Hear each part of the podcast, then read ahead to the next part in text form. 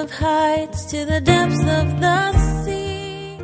If I do not the works of my Father, don't believe me. But if I do, though you do not believe me, believe the works, that you may know and believe that the Father is in me and I in him. Look at the fruit of his life. The fruit of Jesus' life. Always in dependence, always in submission to the Father. Every creature's unique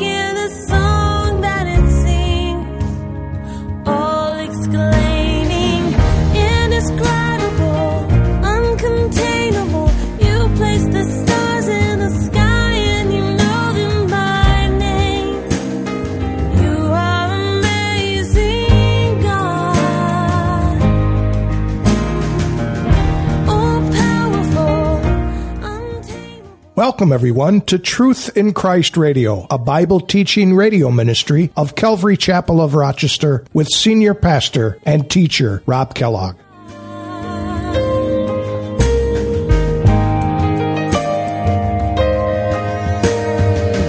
Who was told every lightning bolt where it Today, we analyze an important statement regarding the deity of Jesus and the nature of the Godhead. When Jesus says, I and my Father, it means that the Father and the Son are not the same person, and it refutes the Jesus only doctrine. When he says they are one, it means that the Father and the Son are equal in nature, in essence, what they really are, refuting the teaching that Jesus isn't God. All his works are done by the Father's direction, and they were good works, not only because they were acts of obedience to the Father, but also because they were acts of blessings to men. Now let's join Pastor Rob as he concludes chapter 10 in the Gospel of John. in some capital cities in our country. I love what Texas did with their, uh, um, their heartbeat bill. That it was, they, they banned abortions as soon as the heartbeat, the fetal heartbeat started. And that's a good start. Praise God for them. I love Texas. I do. You know what I'd love to do? I mean, I wouldn't want to leave New York because I wouldn't want to leave all of you. But, you know, can't we just transplant and go move to Texas? Just get a U-Haul thing and just lift this whole building up and transport it somewhere else. Get some helicopters and just take it away. But I love Texas because they have guts. You know, the governor of that state, I'm just like, man, I just want to write, I just want to write that guy a check and say, take you and your wife out for dinner. A good steak dinner, too. You know, the steak in Texas is the best. I've been there because I know. Yes, God knows who those whose of those are his even before conception. In Psalm 139, the, David says, Lord, you've searched me and known me. You, have, you, you know my sitting down and my rising up. You understand my thought afar off. You comprehend my path and my lying down. You're acquainted with all my ways. Does God know you? He does. He knows you. He knows the very thoughts. He says, For there is not a word on my tongue, but behold, Lord, you know it altogether. Before I even speak the word, before I even think the thought, Lord, if, you really wanted to tell me what I was going to think in, in the next 30 minutes, you could tell me right to the microsecond what I'll be thinking about. It probably would be lunch. But notice this. Verse 13 of Psalm 139 You formed my inward parts and you covered me in my mother's womb. Oh, really?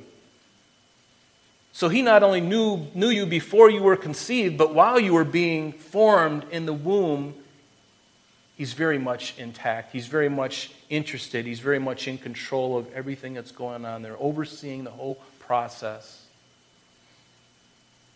Does that encourage you?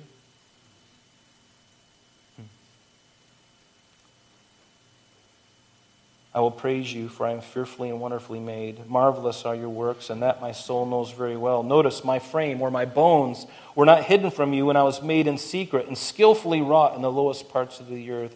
Your eyes saw my substance being yet unformed. Does God care about those babies? Yes, He does. I'm so glad for Texas for the heartbeat bill, but they need to back it up even further than that the moment of conception. That's all we can see. God can see before conception. But at the very least, let's start right the moment there's, con- there's conception. And don't mess with that. Don't ever mess with that. He says, I am the good shepherd. Notice that the sheep belong to the shepherd, and they know his voice, they know his character, they know his love. Do you? Have you experienced the love of God, the grace of God, the forgiveness, the, you know, the compassion of God? Do you know his voice? Are you learning to know his voice?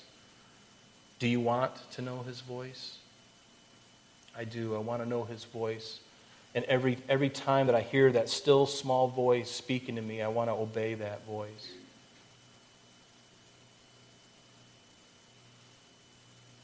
And notice in verse 16, Jesus says, And other sheep I have which are not of, the, of this fold. Them I must also bring, and they will hear my voice, and there will be one flock and one shepherd. This fold that Jesus is speaking of is the believers in Israel, the Jewish believers. But then he says there's another flock that I must also bring. That's you and I, the Gentiles. We were grafted in. That we are the wild branch, and Israel is the native olive branch, and we're grafted in. And how much more is God going to bless them if, if through their fall the Gentiles have come to salvation? We've come to know this Jesus. It's going to be awesome. And the Lord is in control of it all. In Ephesians, it says, There's one body and one spirit, just as you were called in one hope of your calling, one Lord, one faith, one baptism, one God and Father of all, who is above all and through all and as they'd say in Texas, and in y'all. He's in y'all. If you're one of His, He's in y'all. I grew up in Florida, I can say that. Therefore, my Father loves me because I lay down my life that I might take it again. No one takes it from me, but I lay it down of myself. Jesus said, I have power to lay it down and I have power to take it again. And this command I have received from my Father. Notice that Jesus was in complete control. He was not a victim of circumstance, he was not even a martyr. He willingly laid down his life. A martyr is someone whose life is taken from them for whatever cause it is that they have.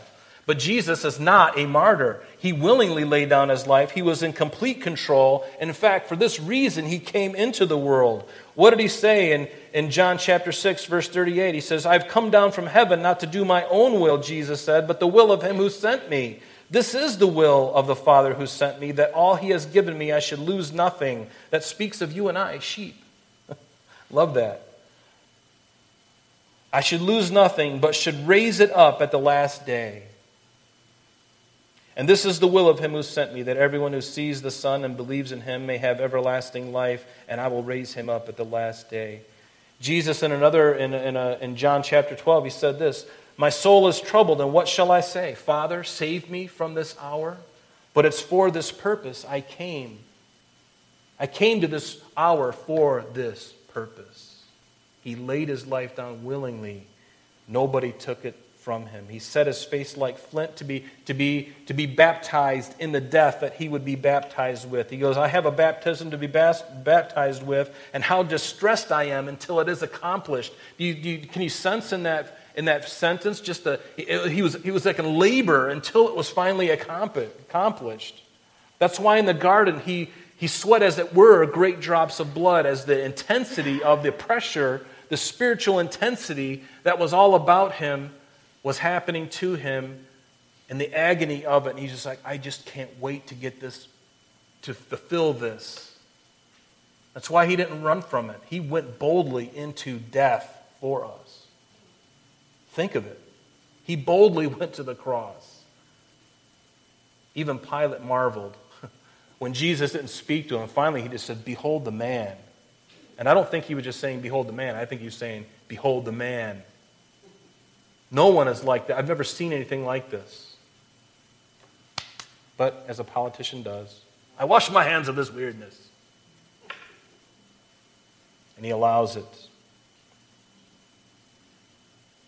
And then on the cross, Father, into your hands I commend my spirit. Does this sound like somebody who is out of control? Does this sound like somebody who is a martyr? No, this sounds like someone who has got everything in control. And how maddening that must have been for the enemies of Christ as they, as they heard him saying these things. And finally, he said, It's finished.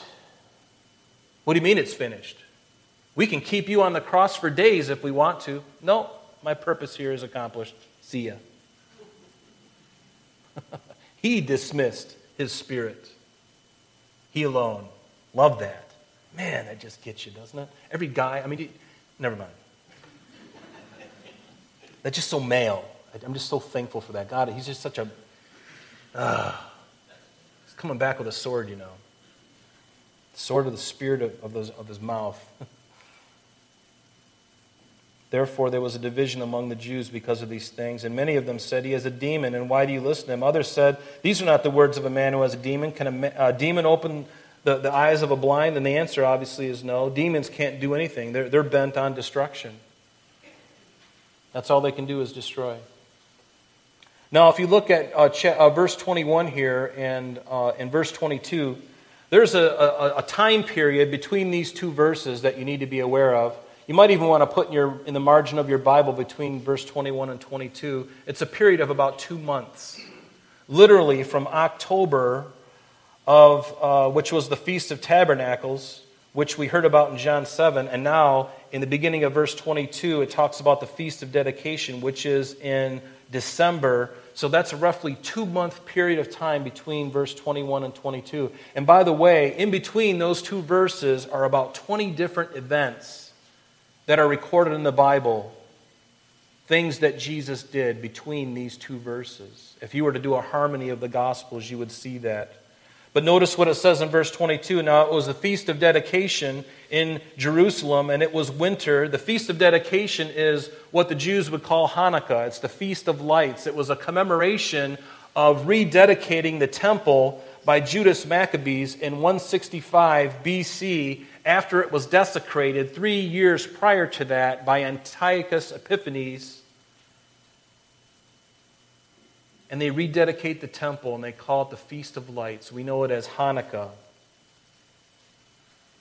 The Jews call it Hanukkah or the Feast of Dedication. And notice verse 23 Jesus walked in the temple in Solomon's porch, and the Jews surrounded him and said, How long do you keep us in doubt? If you are the Christ, tell us plainly. And Jesus said, I already told you and, do you, and, and you do not believe. So he's affirming, yes, I am the Christ. C- can you see that? Uh, somebody may say, well, he never said I was God. Well, right there he did.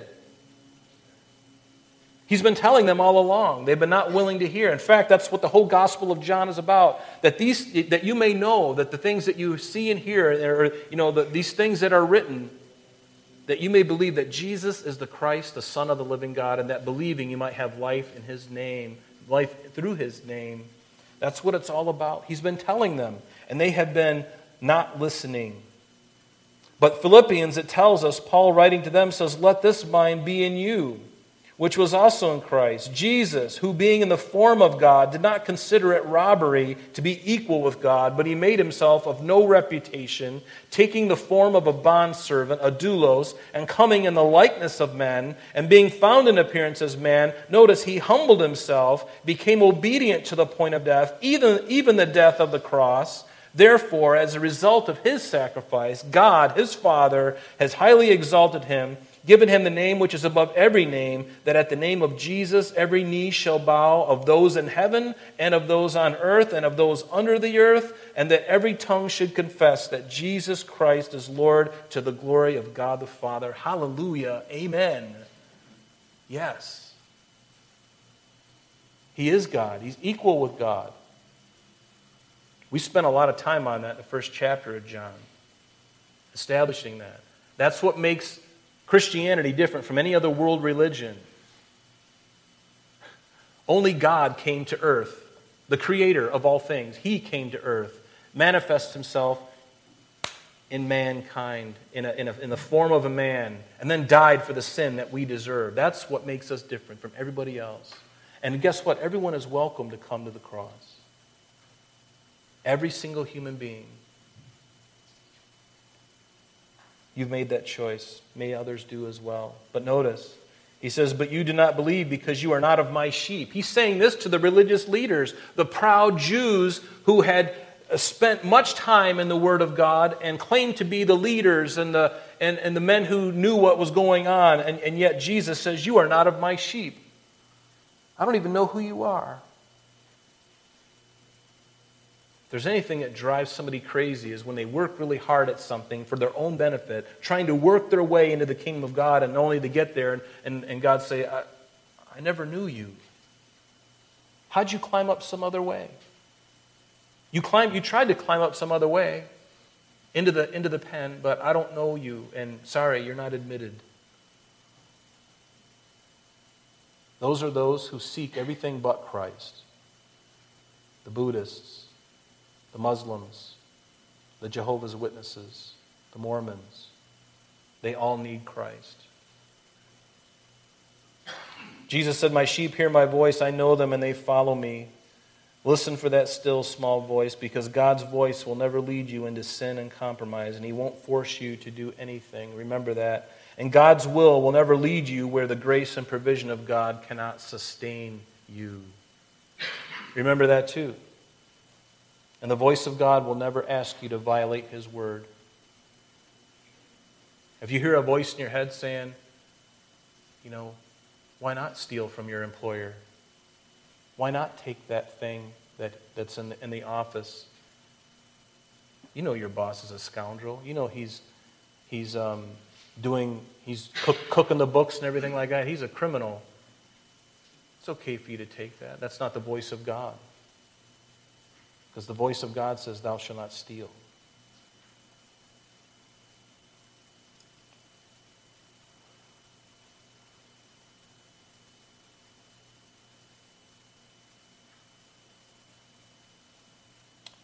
Notice Jesus says, And I give them eternal life, and they shall never perish, neither shall anyone snatch them out of my hand. My Father, who has given them to me, notice, the Father has given us to him, is greater than all, and no one is able to snatch them out of my Father's hand. As the Bible teach eternal security, there it is. There it is. You are eternally secure once you are in Christ. And it really is a difficult thing to see when I there's a couple of individuals that I'm thinking of that I've encountered over the years that I think of, they're still struggling with the fact that God can't forgive them. They're still kind of wrestling with that. I'm like, you know, you really need to understand that. You need to understand the truth of what the Bible says. Didn't it say in 1 John chapter 1 verse 9, if we confess our sins, he is faithful to forgive us and to cleanse us from all unrighteousness? What part of that don't you understand? What part of that don't you believe? Why don't you want to believe that? I want to believe that. I don't want to walk around with the guilt. I don't want to walk around with the shame. Does anybody here? Raise your hand if you do. We'll, we'll get you some counseling. No, none of us do. I want to be like the child who just sits in the lap of his father and just believes what my father tells me. That's what he said. I believe it. If you're one of those people this morning that wrestles with eternal security, you need to get over it in a loving way. You need to read this and believe it, please. Set yourself free. Don't longer be shackled to your own works. Trust in His work and believe in it, and you'll be set free. Whom the Son has set free is what? He's free indeed.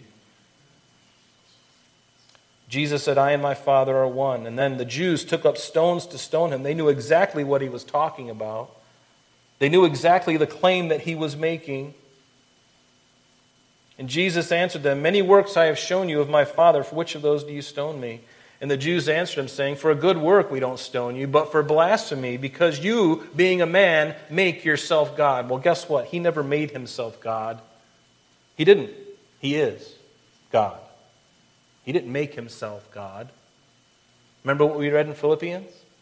He didn't make himself God. He is God. That's who he is. And Jesus answered them, Is it not written in your law, I said, you are gods? And this means a ruler, not literally a God like God in heaven, but it's really a, a, someone in authority on the earth. He says, Didn't I say in your law that you are gods? And if he called them gods to whom the word of God came and the scripture cannot be broken, do you say to him whom the Father sanctified and sent into the world, You are blaspheming because I said, I am the Son of God? There it is again. He's equating himself one with the Father. And you can look at Psalm 82, verse 6 and 7 for the reference of that.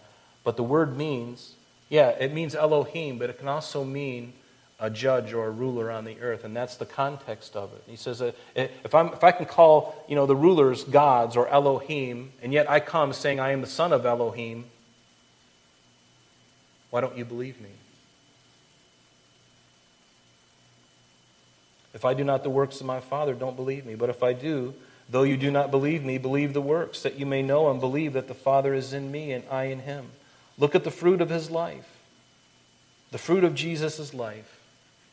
Always in dependence, always in submission to the Father.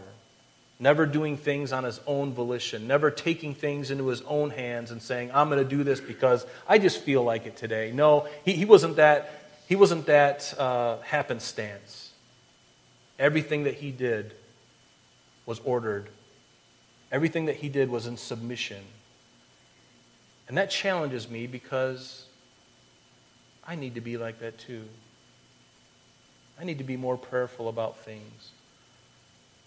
I need to take things before the Lord before I make big financial decisions. Before I do certain things, I better go before Him and ask His permission. Lord, is this wise? Is this good?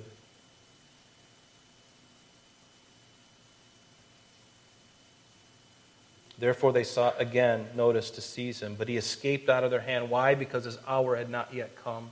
There was a time when he would surrender his life, but it wasn't yet. He still had work to do. Do you believe that God's in control again of what's happening today? It doesn't seem like it, but He is. In Proverbs 3, verse 5, trust in the Lord with all your heart. And lean not unto your own understanding, but in all your ways acknowledge Him, and He will direct your path. That's what we need to do. We need to trust in the Lord with all our heart, with all our mind, with all our strength. Trust in the Lord and lean not on our own understanding. Our understanding will lead us to a pit. It'll lead us to despair. It'll lead us to discouragement. It'll lead us to a place where that is not good. It'll lead us to a pillbox. It'll lead us, our own understanding will lead us into the bottom of a, of a, of a bottle. It will lead us into the bedroom of someone that doesn't belong to us. It will lead us into despair our own understanding, but trust the Lord. In verse 40, he says, And he went away again into Jordan to the place where John was baptizing at first, and there he stayed. And then many came to him and said, John performed no sign, but all the things that John spoke about the man were true.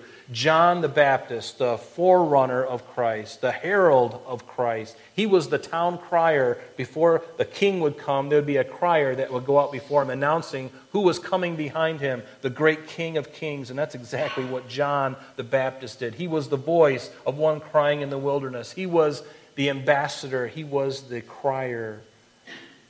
He was the one heralding the way for Jesus, making the rough places plain. And many people believed on him there. The people believed what John the Baptist had said without any miracles. John didn't perform any miracles. And yet, those in Jerusalem who had seen the miracles of Christ, they didn't even believe him. So, do miracles really make, make it or not? Many people say, well, if I just saw a miracle, I believe in Christ. Really? Until something else changed your mind. There's something more firm than a miracle, and that's the, the witness in your heart, the Spirit of God. That's all the time we have for today, but please join us next time as Pastor Rob continues our study in the book of John.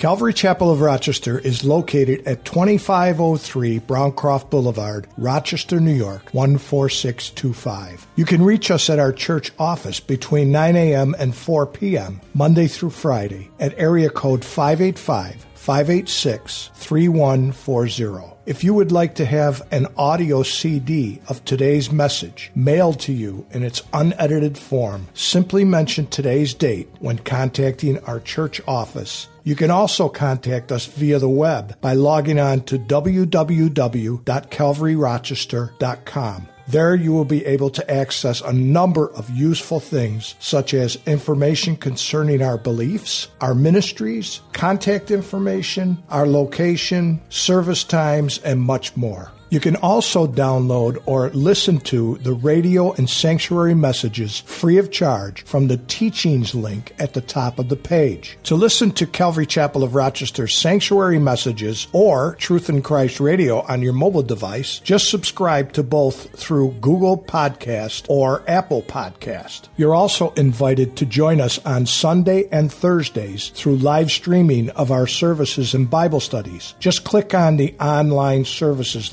link on the website. We're so glad that you could join us today. And if there is any way that we can bless you with your walk with Jesus Christ, please don't hesitate to call our church office. Remember, Jesus said, I am the way, the truth, and the life. And for this cause I have come into the world, that I should bear witness unto the truth. Everyone who is of the truth hears my voice. May God bless you in abundance today as you walk with Him. And until next time, this has been Truth in Christ.